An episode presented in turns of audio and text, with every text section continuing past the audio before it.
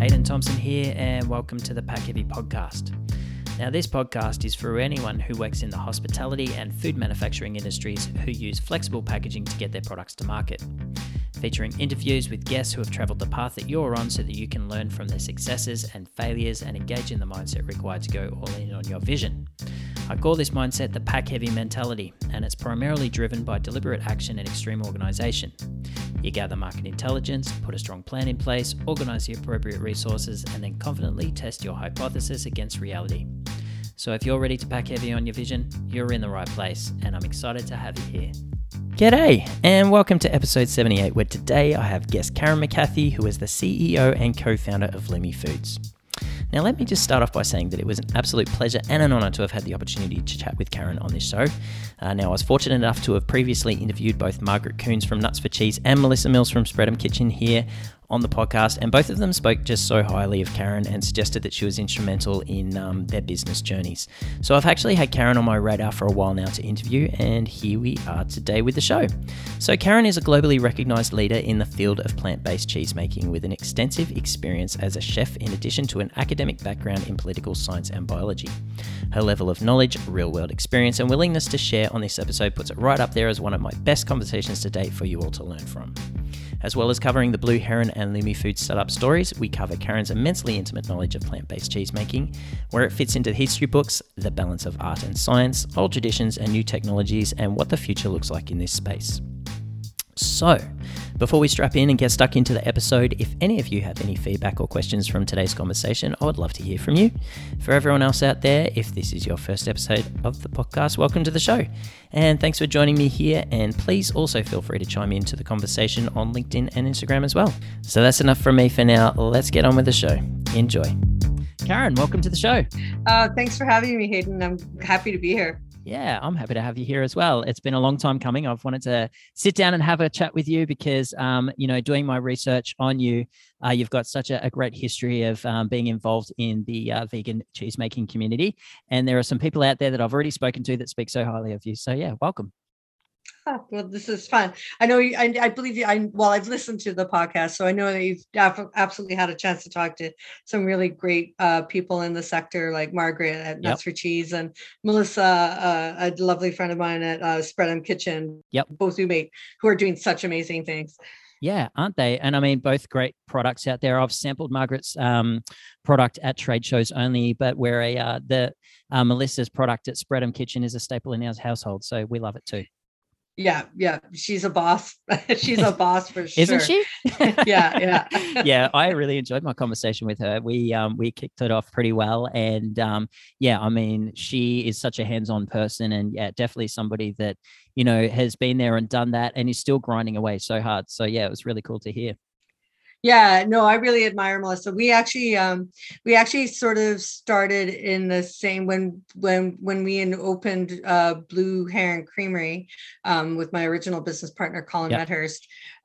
We actually were in the same commissary as Spread'em Kitchen. Oh, right. Okay. So just as she was commercializing as well. So I still remember the day she sent out her first pallet from the commissary to Horizon Distributors. Yeah. and so she's come so far since then.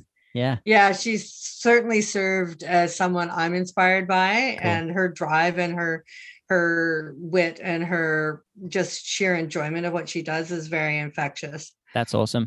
It's nice to hear that it's a tight little community. And I did sort of pick up on that when I was talking to Margaret as well. Mm-hmm. Even though she's on the other side of the country, I know that, from what she told me, that she definitely feels as if, she's a part of a community. And that's probably largely driven by LinkedIn, I'd imagine, as well. No, I actually don't think. No? I mean, maybe contemporarily, I think LinkedIn is now part of that. Yep. But I think the vegan cheese sector really started developing that sense of community in Instagram. That's how I met Margaret, was via Instagram. Really? It's how I developed relationships with really world-class vegan cheesemakers, like at New Roots in Switzerland. And they're one of their co-founders, Freddy Hunziker, and vegan cheesemakers like Julie at Artisa Tasmania in Australia. Yeah. And that was all via Instagram. LinkedIn, I think, we all use now, but by far most of the conversations I have with vegan cheesemakers, the more one-on-one, the more in-depth ones has absolutely been through Instagram. Yeah, that's cool. It's great to know. I mean, when before have we ever had such easy access to people? It's pretty amazing, really, isn't it? Yeah, I mean, when a novel sector is evolving, and it's been such an interesting trajectory for the sector right now, you've got to finding ways to communicate. Yeah. Around any kind of shared knowledge or learning. Yeah. At least social media has allowed those opportunities to happen. Yeah, that's cool. I'm sure we'll dig on into this further during the conversation, because I do have a note to sort of, crack into the networking piece a little bit.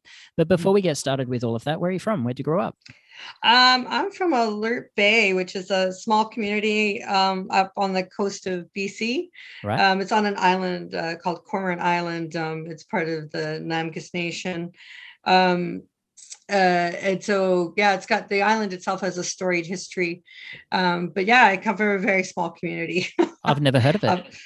If you ever are on Vancouver Island and you're heading to the north of Vancouver Island to say something like Port Hardy, there's a turnoff to a community called Port McNeil, and then you take a ferry from Port McNeil to Alert Bay. Okay, what is it, like a 45-minute ferry or? Yeah, it's about 45 minutes. There's a tri-island ferry that runs between Cormorant Island, the community of Alert Bay on Cormorant Island, and to the community of Sointula on Malcolm Island, and then between Port McNeil, which is on Vancouver Island. So this is on the east coast of Vancouver Island, or is it on the Pacific? It's just off the east. Yeah, the east coast of Vancouver Island, not the west coast. Yeah. Oh, yeah. Cool. I'll have to look it up on a map. We love to. Well, actually, we haven't been across to the island for a while since the pandemic, to be honest. But we would love to get an Airbnb at some stage. And we were thinking we would check out another island, but we were thinking more like a Galliano or a Penda or something like that, something a little bit closer to home. Yeah, everybody does the Southern Gulf Islands, and justifiably they're gorgeous. But North Vancouver Island has some real gems up there. And where I grew up in Alert Bay, notably in Johnson Street and around Turner Island up there, it's renowned for the orca pods that occupy the area. Beautiful. And if the hiking up around the North Coast Trail, I don't know, the North Vancouver Islands and the off islands are actually really worth a visit. I'll definitely take the time to look it up. Awesome. So growing up in a community like that, it would have been very small. And I can imagine, the opportunity to get over onto the mainland or to move across into a large city would have seemed really appealing. At what time or what stage did you manage to get across? Well, I'd always wanted to leave the island. Yeah. I mean, I'm always grateful I grew up there and for the experiences I had there. But from a really early age, I was eager to leave. Yep. I didn't finally leave Alert Bay though till I was about 23. I was a deckhand and with the BC Ferries at the time, really? And a paramedic. And so I applied for a transfer out of Alert Bay down to the Lower Mainland at the time, and began a different trajectory in my life. So you're a paramedic. So you did all of your training. I was. Wow. I am not now. No. Yeah. Okay. Yeah. But that is a totally different path in life. So sort of talk to me about how you found, food and sort of how that sort of trajectory took off. Well, I actually think food was always there.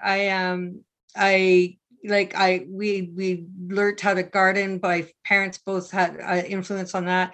Mm-hmm. The school I went to, we were all taught how to garden and grow food. That's awesome. I still remember the very first things I learned how to cook. And around the age of 12 is actually, starting around age 9, but really solidifying at age 12 is really where I declared myself vegetarian/vegan. And my mom had very clearly stated that she was not going to cook multiple different meals. So I would have to learn to cook for myself. And so I'd been cooking and learning how to do things from fairly early on. I taught myself how to make jam, taught myself how to make bread. And so food was always just part of things. But there had been a period of time where I really did think for a long time that I was going to pursue a career on the water. And then when I started to work for the ambulance service, the BC ambulance service in Alert Bay, is because there was a community need. And I found out I really enjoyed the work. And so then I thought, well, I would really enjoy a career in the paramedical realm. And then when I moved to Vancouver, I none of my trajectory is straightforward. None of it is. It is. I pursued different paths. I was always planning to attend post-secondary, and none of that really sort of crystallized until, you know, sort of my mid-20s for me. And yet none of it was really solidified around food yet. I really did think for quite a long time that I was going to stay in a career path that would somehow involve me staying in the paramedical realm. And then I end up in university, and a lot of things changed there, just in terms of all the things I was becoming involved in and the things I was caring about and doing. And I started to work in food, you know, as students do, to have other jobs. But it became pretty clear that I wanted to do more in it. And then there was just sort of a weird, I was pursuing advanced post-secondary. Like I was heading down an academic track, let's say towards master's or PhD. And I just had a moment where I thought I didn't want to write any more essays or write anything big or do. I just had a moment and I was in the UK and I was off to visit a prospective supervisor. And just had a moment where I was like, this isn't what I'm going to do right now. And I was already working in kitchens and in food. And I was like, I'm just going to cook. I'm going to stay in food right now. You're just ready to sink your teeth into something rather than feel as if you're still sort of in the educational system. It's not that the education, it wasn't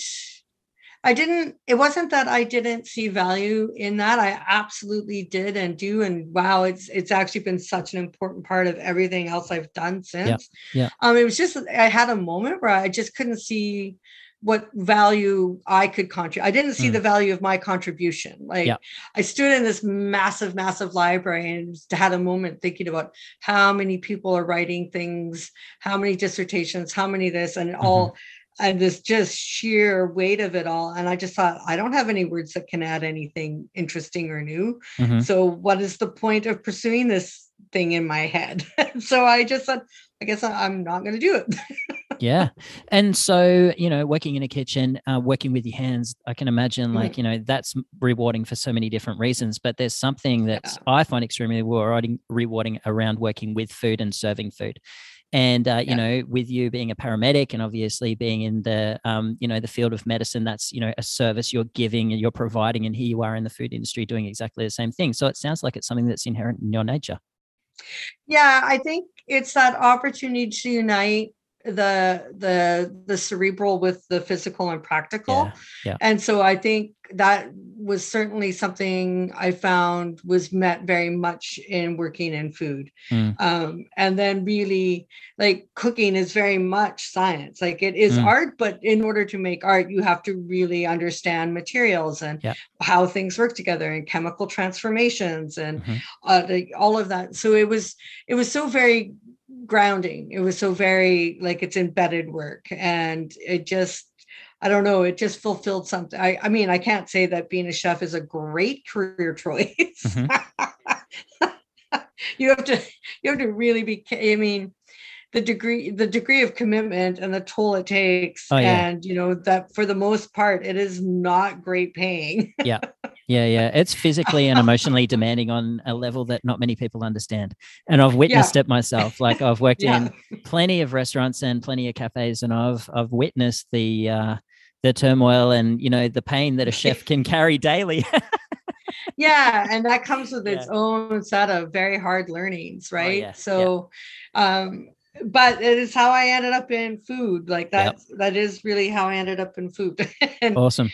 Yeah. So I did see, obviously, we chatted briefly about Grey's earlier on and Zen Conscious Lounge, which were both vegan restaurants or plant-based restaurants. And it was at that stage, you know, you know, at what point did you decide that Blue Heron Creamery was something that was potentially on the agenda for you, and where did the idea come from? Oh, yeah, that's a great question. So I was the executive chef of a vegan restaurant called Grey's. And I had begun my foray into vegan cheesemaking during that period. I wanted to offer something to my guests that wasn't available on the market at the time in 2013, that the type of products available, I didn't think met the kind of work that we were doing. We had a kitchen garden. We grew a lot of our own ingredients. We were doing a lot of in-house fermentation, making our own kombucha, making a lot of different things. And so I started looking to produce something for our boards. I didn't love what I was confronting on the internet in terms of recipes from the vegan side of things, like nutritional yeast and cashews and coconut oil. I also didn't really like that a lot of those recipes didn't explain why those ingredients were being chosen and really how they work. Mm-hmm. So I started looking at how dairy cheeses were made. And really, that's for me was the moment where I was like, oh, this is about bacterial cultures. This is about microbes. This is about transforming material from one thing to another thing, and how all the steps that are involved to make something. So in dairy cheese making, how you make a blue cheese is not remotely the same way as how you make a chef style cheese or a cheddar cheese. And for me, that was the moment, like, oh man, like there's so much opportunity to do these things here, and getting to understand that some things are, you know, going to behave quite differently simply because the structures of plant materials are not the same. Like the proteins in plants are not the same as the casein proteins in animal dairy. And just like they're not even exactly the same between sheep, goats, or cow's milk, for instance. Yeah. So it began at Grey's. We produced our own cheeses. We were featured in the Globe and Mail even at that time.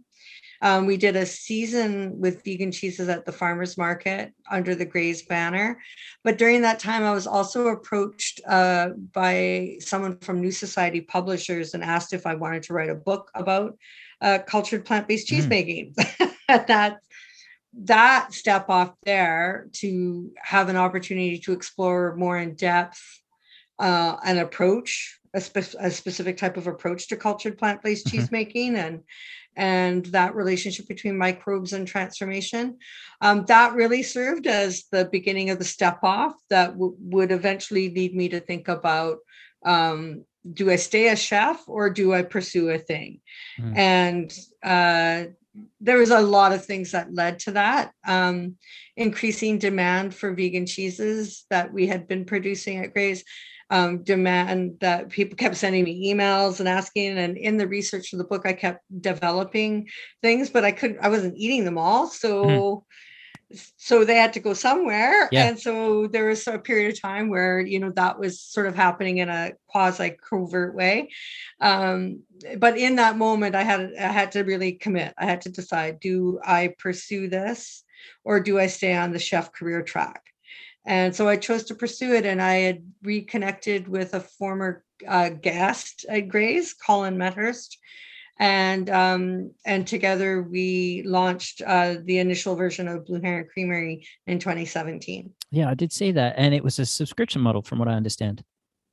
Yeah, the initial approach, while we were trying to find ways to you know, deal with production, was to do a monthly subscription, and then it became bi-monthly, and then people would sign up for a list, and we would have whatever type of cheese that we were been working on, would be what was a sampling of that would be what was available, and then people would come and pick them up.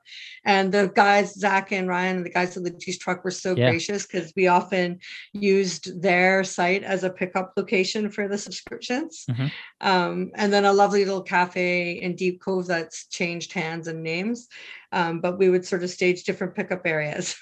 Oh, fantastic. And to have such demand from such an early stage would have been so validating for you to, you know, confidently pursue and spend more time and energy on it, you know, as well. Yeah. Yeah, it was definitely a way to test the waters and see what people would be interested in and, you know, get all the kinds of feedback, good, bad, and otherwise. Yep. And so that I thought it was really valuable. It's still somewhere in the back of my head, I'd still love to be able to do a subscription model. Mm-hmm. But, you know, currently shipping costs can challenge some of that. Yeah, it's very expensive here in North America. Yeah, it is right now. But it absolutely allowed me to really start laying the framework for what has become sort of the bedrock foundation for Lumi's approach. But it allowed us to really pursue different styles of cheese. I didn't want to do a common base that's just flavored differently. I really wanted to pursue different styles of cheese, which means this process to make this thing it will be a different process than it takes to make, you know, item X, for instance.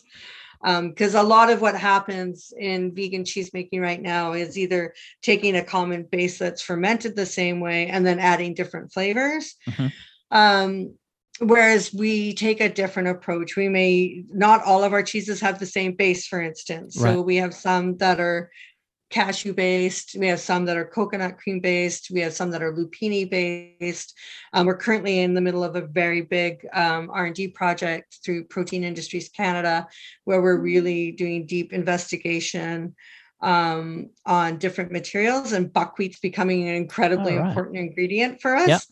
Yep. And so our approach is just different in that way than some of the others take right now. That's awesome. Where did the name Blue Heron come from? Blue Heron Creamery. Blue Heron came from the fact that I like blue herons. I love how honestly, simple that is. It really wasn't. It was. Yeah.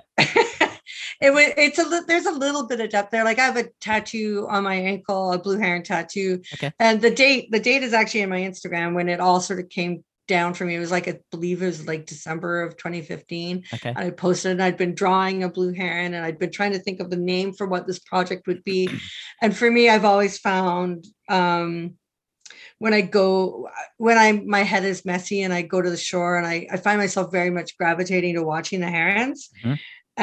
And they always act with purpose, not just like flitting about, like whatever action they take, it's with a purpose, and they're very calm and steady. And I don't know, I always just had found myself gravitating to them, and they're pretty.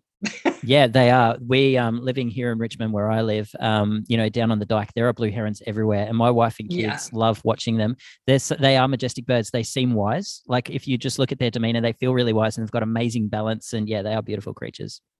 Yeah. So that was basically the inspiration for the initial name. Yeah. There you go. Oh, good. I wanted to know. Awesome. And you know, one thing that I would like to touch on early in the conversation as well is the brand that you've built around it, like the aesthetic and the feel. Like you did mention the importance of, you know, the scientific method of cheesemaking that you've incorporated into Blue Heron. And, you know, that is followed through in the branding, but it's also got, and as well as Lumi, you've just really created this beautiful artistic sort of feel that's really out there in a lot of the photography that's sort of that's out there. How did you sort of land in that space? Like, was that something a part of the vision that you had for the brand and what you were developing as well? Well, we went through so in 2019 when we connected with a fellow named Lawrence Ede, who's our board chair and now a co-founder of this latest iteration, which is Lumi, and Blue Heron is now our legacy CPG brand. We went through a pretty arduous brand redevelopment process with Arithmetic Studio here in Vancouver. Right. They're an award-winning design studio. And Margarita Pora and her team, they're so thoughtful and so intent-driven with how they approach a brand project. So they really led us through a pretty in-depth process to tease out all the things. Yeah. And that's what led to the current iteration of the Blue Heron brand identity and the and then subsequently Lumi's brand, the parent company's brand identity. So really to try to unite that idea between art and science, that they're connected, right? That absolutely. In order to really focus on creating style and art and all of that, is at foundation is some level of knowledge and science, and that helps those, the two things work together. It's beautiful. Like I really enjoyed wandering around both websites. Like Lumi's sort of got that 60s and 70s sort of far out feel to it. And yet, you know, you could be looking at installation artwork in an art gallery. Like that was sort of like the feeling that I got when I was looking at it all. Beautiful photography. And yet it's got like, it looks as if it's laid onto this beautiful matte paper. Like it's just stunning. Like I recommend, I'm going to have a link to both websites in the show notes. And I recommend everybody go down and have a look. The team that they worked with, the photographers, the videographers, did incredible work. Their inspiration for it was really profound. I got to witness a bit of the photo shoot the day they were working on that with how they set it up. And it's, I'm inspired when I look at it because I think they did something really important in trying to capture a vision that that helps keep us driving forward towards that. Beautiful. I just want to touch on the book that you have put together. So it's called The Art of Plant-Based Cheesemaking, and it was first released in 2017, and you've just released a second edition last year. So, you know, I can imagine that it would have been a very heavy project. You know, it would have really consolidated, you know, your cheesemaking process, but, you know, there was also the element of photography in there too. And it's a beautiful looking book. So tell us about the book writing process that you went through. Yeah, book writing. Yeah, it's ironic. I left behind academia thinking I was there because I didn't want to write something. And then I ended up writing something. Yeah. Book writing is it's worth doing. It's hard. I enjoyed and hated it simultaneously. On the first edition of the book, first of all, both of those books are very much geared towards the home user. Yeah. So they're not really a reflection of commercial processes or even what we inherently do at Lumi and Blue Heron. But they were really designed for the home user to really get an understanding around fermentation and culturing. And the first book, I'm so grateful, was shot. The majority of the photos were shot by my friend Catherine Downs. She's a food photographer and food writer based out of Palm Springs, California right now. And she's written for a number of significant publications down there. And by Colin. Colin's also a very gifted photographer and did a lot of the key photography for the first book. And I was very proud that first book went on to win a Gourmand World Cookbook Award in 2018 in its category. Congratulations. Yeah, that was pretty great. The second edition was a significantly bigger project, and really, although the book has the same title, is really very much a different book. Really? And it was written during most of the beginning of the pandemic. So the original photography plan kind of fell out the window. Yeah. So there's photography from a number of sources. A friend, colleague, I should say, Andre Shepard, who's a talented photographer in his own right, did some shooting. I used some photos from Catherine again, some from Colin, and I actually did a lot of my own photography for this book, which was a bit of a new thing for me because I can't profess to being a particularly practiced or overly skillful photographer. But the nature of COVID and restrictions at the time really inhibited bringing people together. So doing that, it challenged a lot of things. And the second book was really meant to expand on reflections of what's happening in the vegan cheese sector, that there are sort of these classes and of styles of vegan cheese that are evolving, that are built around very different approaches. It's definitely a methodology book and not like your quick guide to making something quick in 10 minutes at home thing. Which is sort of, you know, that slow food movement, which is, you know, progressing quite largely around the world, I've noticed too. Yeah, it was fundamentally, it's really meant to tie people back into paying attention to what they do. So I recognize readily it's not a book for everybody. Like it's maybe quite a bit more technical than some people want it to be. And it's certainly not going to be intended for somebody who wants the really fast approach. But it's meant to serve as like a reference piece for people sort of, you know, exploring their own ideas. It's meant to, you know, provide some knowledge. There will eventually be a third edition that builds on the growing knowledge that's evolving from the sector. But yeah, it wasn't a project I thought I would do, but there it is. That's awesome. You know, for a lot of people, writing a book and getting it out into the world is somewhat of a marketing exercise. So have you seen that it's, you know, elevated your name in the industry and the brand of Blue Heron Creamery? And how do you sort of, would you recommend, you know, to other people out there listening to you, if they feel passionately about writing a book, to, you know, work through something like that? I actually know a lot of friends of mine who have it on their list in their lives as a bucket list item that they want to write a book. And I'm always like, but why? It's not easy. Like, it's not, none of it's easy. Yeah. There's no part of it's easy, and it doesn't bring you wealth. Unless you're, you know, somehow lucky enough to land on a New York Times bestseller kind of thing.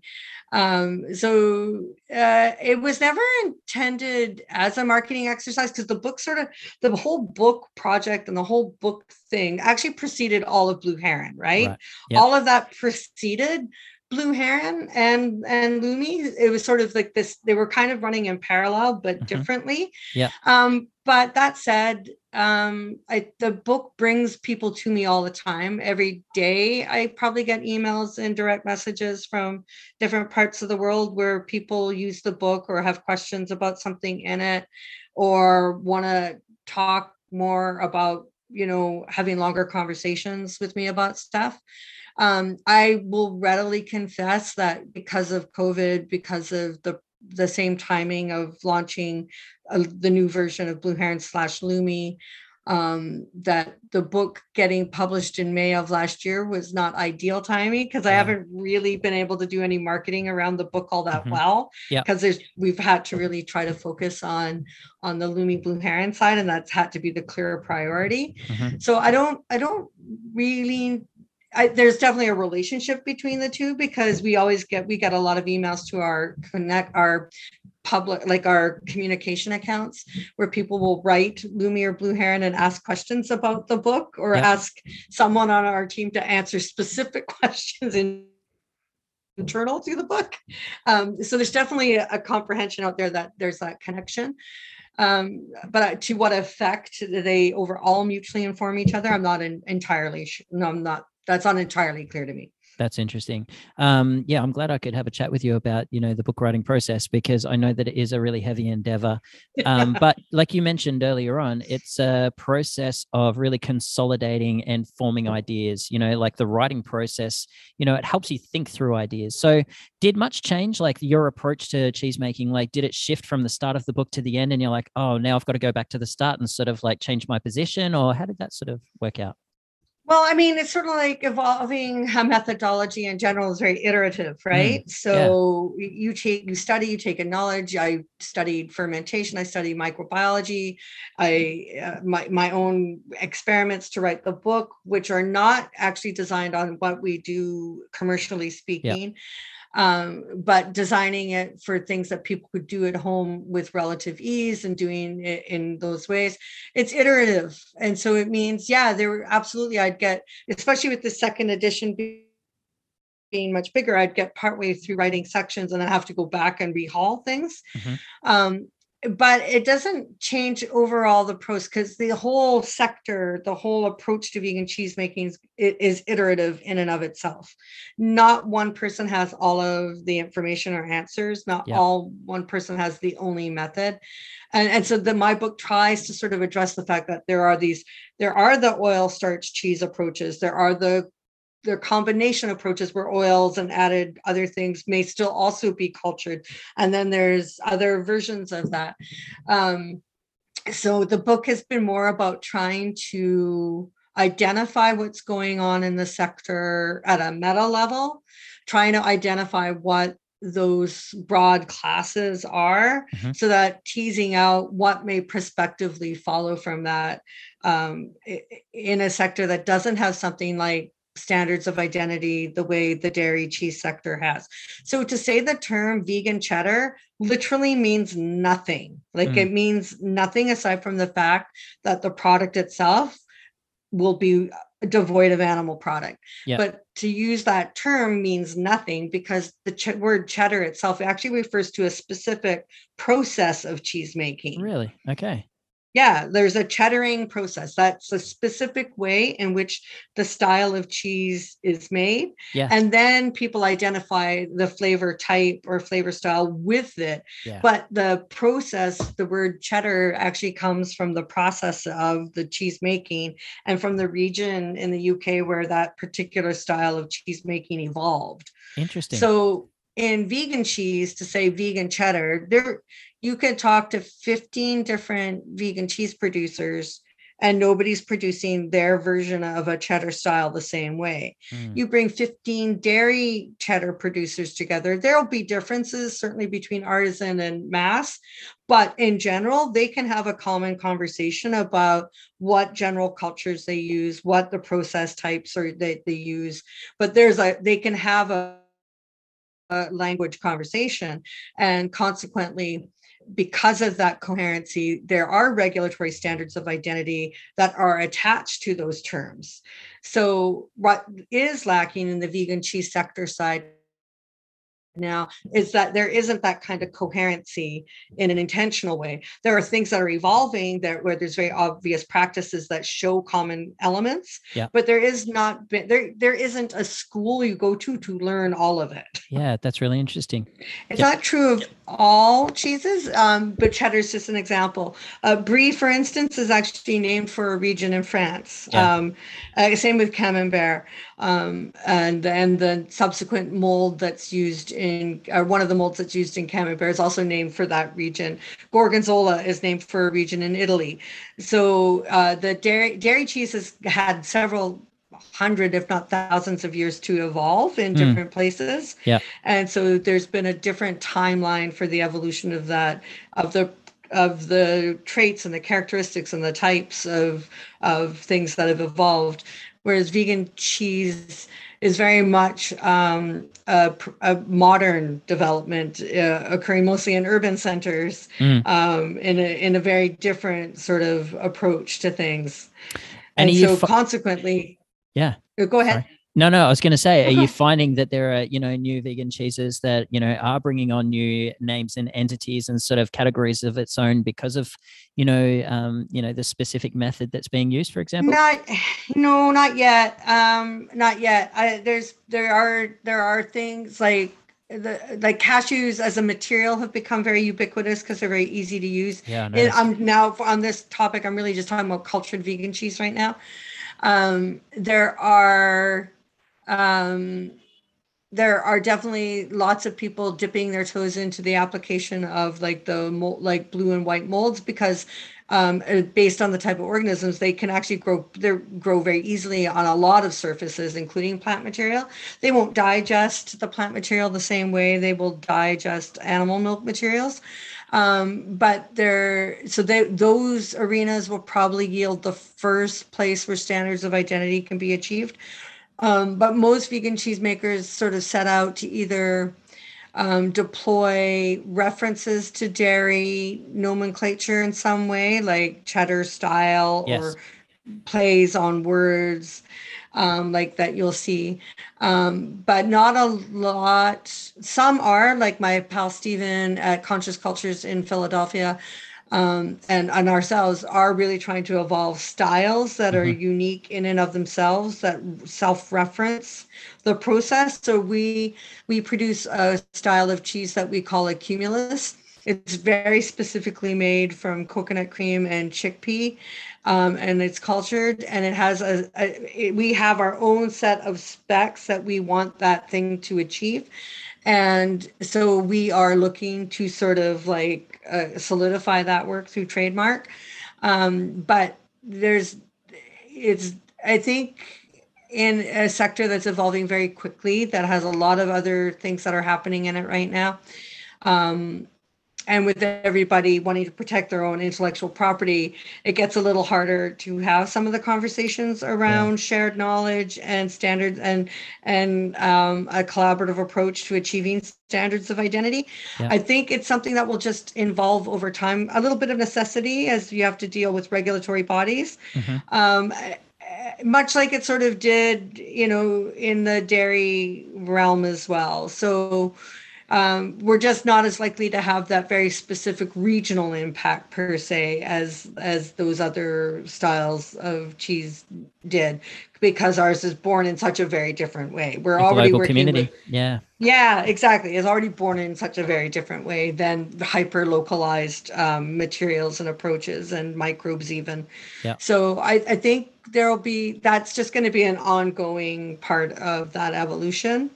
And then when you're looking at product types like that are starch and oil and fractionated proteins, la some of the product types you'll see out there that, you know, occupy shredded bags, bags of shreds and things like that. Yep. We're talking about an entirely different class of something that's being produced there. So I think it's an exciting time for the sector, but there's, quite a lot of things going on and within it. Yeah, no doubt. It'll be interesting to sort of see how far the industry goes in sort of the next 5 to 10 year period, because, since the establishment of Blue Heron Creamery in 2016, you look at how far the industry has come. You just have to go into a Save-On or a grocery store and you look at that, you go and look in the cheese section and there's quite the variety and competition out there for you at the moment. Yeah, it's exploded since 2013. And now there's a newer set of things that are happening in the food tech side.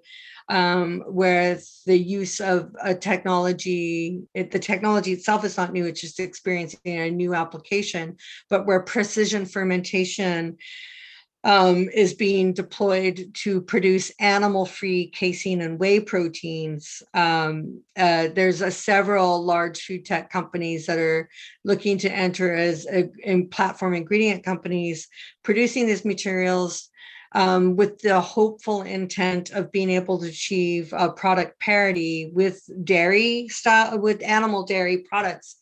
So there's a company in California called Perfect Day. They raised over $950 million at this point. Wow. For the production of this. They have some prototype. They have a couple of, they have Brave Robot ice cream that's utilizing their whey. And they also have New Culture that's just launched its first round of cream cheese. But what some of these companies are also finding is that the protein is only part of it, that when you still have to build a matrix out. So if we look at animal milk, it's a matrix or a suspension of protein, fats, and carbohydrates. And then in dairy cheese making, cultures and enzymes are applied, and then there's different processes that end up with different products. So the precision, this synthetic biology approach, or this the use of precision fermentation to generate these animal-free proteins, I think is very interesting and exciting, and yields a lot of prospect for continued product evolution and development in animal-free dairy alternatives. But how all of that turns out yet is still a bit of the unknown. It's definitely a gold rush in terms of financing. Those companies are raising a lot of money very quickly. We at Lumi are actually engaged in working with a company in the sector on prototype development, utilizing some of those. So it's very much just in background R&D right now. We have, there's nothing scheduled for launch per se yet, but we're investigating what that looks like and what that might mean for use. You got your finger on the pulse. Yeah. We're trying to keep ourselves tuned into what's happening. Yeah, that's awesome. Yeah, a lot of things can happen in a couple of years. I don't doubt it. And it's kind of incredible that, the cheesemaking process is, what is it, thousands of years old? Would you go so far as to say? Like, it's probably one of the most original forms of, fermenting is one of the original forms of, processing a food-based product and getting it into a state where it can be easily digested and eaten safely. And here we are today in 2022 with the prospect of, new technologies being able to further advance, in this space. It's pretty incredible to think that, there's still a bleeding edge, that's being applied, to food like this. I think with so much happening so fast, it can sometimes be a little nerve-inducing for people who are a little bit unsure about the applications and what they might mean. Yeah. But some things like precision fermentation have actually been used for quite a long time, particularly in the biomedical realm. But even in dairy cheesemaking, where precision fermentation has been used to produce microbially produced chymosin, which is a digestive enzyme that in some dairy cheeses is used instead of calf-derived rennet. Really? For instance. And so really what's happening right now is taking this long-standing approach and just using it in a different way. Yeah. So I'm always curious about this sort of thing, and I'm certainly curious about how these types of ingredients will behave. Mm-hmm. I know there's some out there who are very vocally not interested in it, like Miyoko Schiner has become very vocal about not being interested in this realm. But I think there's prospect there. For me, if it allows us to achieve something that's really high quality and good and safe for consumption, and it's not about taking fractionated oils and refined starches and things like that and recombining them, then I think there's value in considering that. Mm-hmm.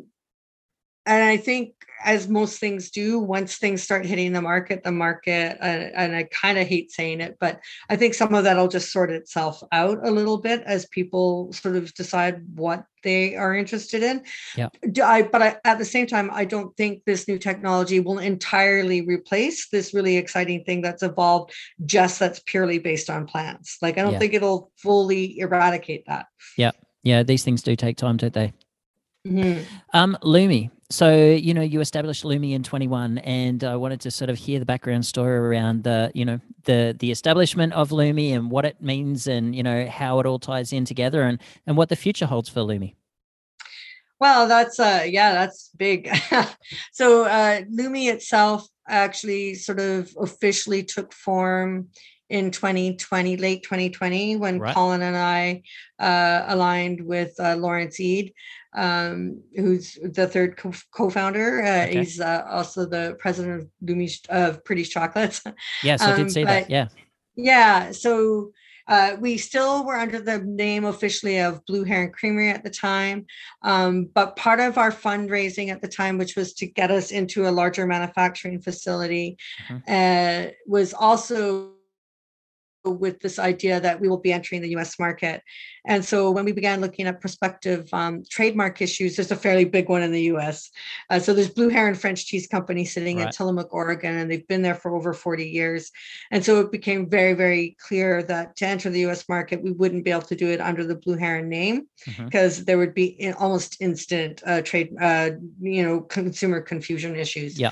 So we made the decision to choose a different parent company name and maintain Blue Heron as a legacy brand piece for inter-Canada, because we'd had all this history behind that. So we went through a group process of the name iteration project. A member of our board, Jaren Meche, is actually the one who first presented the name Lumi forward. And so Lumi is sort of a part of the etymology of, like, the word luminescent. So it implies glowing and emanation and expansion. And so it took its roots there. And then the design team at Arithmetic really built out the idea concept from that. Didn't they? Yeah, that's a beautiful website, like I mentioned earlier on. And I actually met Jaren 2 weeks ago. He popped into Food Pack to say hello.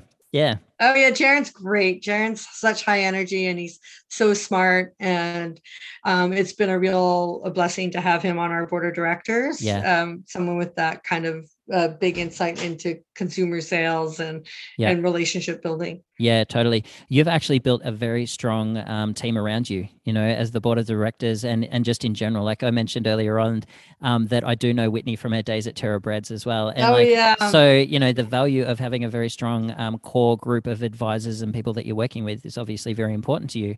At what stage did you sort of realize that was something you had to put in place? I think we've always known that, and I certainly always known that. Yeah. I certainly don't feel like I have all the answers. I certainly know I have vision, like that I have a clear idea of what I want to get at, and that. But I don't begin to assume at all that I understand the world of high finance or things like that. I think. When we were first building the plan in late 2020, we we did believe that we were going to be heading on a, like many plant-based companies at the time, we're heading down the public company path. Yeah. So we were definitely considering that at the time and pursuing that. And so it meant really needing, I mean, anytime you're building a company, building a good team is important regardless of whether you're public or private or not. So regardless, that was always going to be important.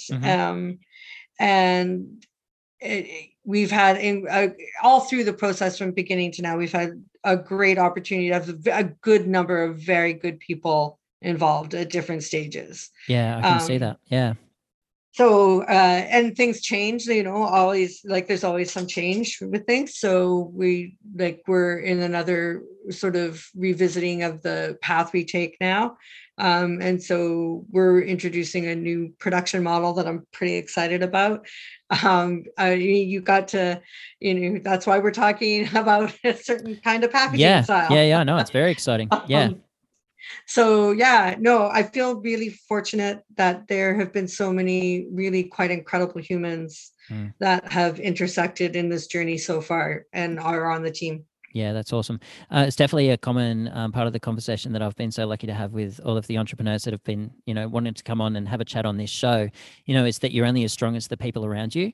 But one thing that I've also recognized is that, you know, you want, you know, skill sets that complement yours. So what would you say your strengths and weaknesses are? Oh, goodness. Oh, my gosh. Definitely my weaknesses are that I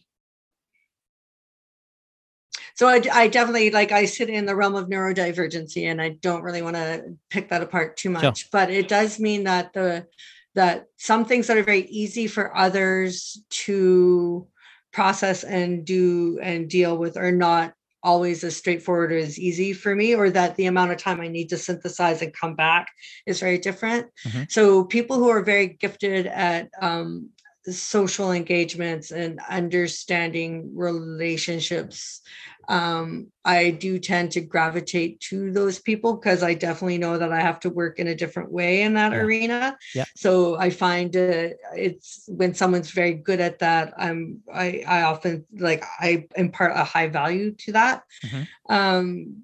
Because it's not my immediate gift. I have to really put in the work to, like, understand that stuff. Yes. I think that some of the people we brought on the team are very, very good tacticians. So they're excellent at execution phase of things. And so devising the plan, hitting those marks. So I really have been learning a lot from those individuals. I think for my strengths, I guess, I think it's the big picture and this in terms of understanding what's happening at the level of the market itself in relation to the sector, really understanding how the science and the methodology work to yield outcome. Mm-hmm. So I guess the nerd stuff, but so what I would say is that, do I wish I was a lot more like a Melissa than a Karen? Then I 100% wish I was a lot more like a Melissa. I definitely read as much as her. I definitely deep dive. She is a deep reader, isn't she? Yeah. Yep. Yeah. And I am equally as deep a reader as Melissa, because I always have been. But I think there are other elements of her kind of persona that I think I definitely wish I had had. Yeah, it's easy to play a game of comparison, isn't it? But, you know, knowing what your strengths are is also a strength in itself. And, you know, you've obviously done extremely well to put yourself in a position to be leading a team at Lumi that you do have. I've got a couple more questions for you. If you had the opportunity to go back and whisper in your ear back when you were getting started in the industry, with the knowledge that you currently have now, what would you tell yourself? Oh, my God. So many things. It's on my mind all the time, actually. Make sure you know your numbers. Mm-hmm. Like, make sure. Spend a lot of time on that end. Really deep dive on that background end. Make sure you have good, strong systems in place so that you can understand trajectories and what's happening. I 100% would have gone back. And as much as I very much adored having the Main Street storefront and what and that was such a unique part of our story, if I could have gone back and said, no, bypass the storefront and really just double down on a production facility, I would do that, because it would have shortened up a sort of this. It would have made much easier this move from a micro processing to scale up a whole lot easier. I can imagine. So I think oh my God, there's like such a long list of things I'd go back and tell myself. Bricks and mortar is so much more expensive than what people first anticipate. Yeah, it is. And, you know, the storefront is a beautiful romantic story, but it was not like, it was never going to be easy. We could never scale within that. Like that was never going to meet a demand level. Mm-hmm. And so that was making it challenging to take on accounts and to move beyond just counter service in the store or maybe farmers markets.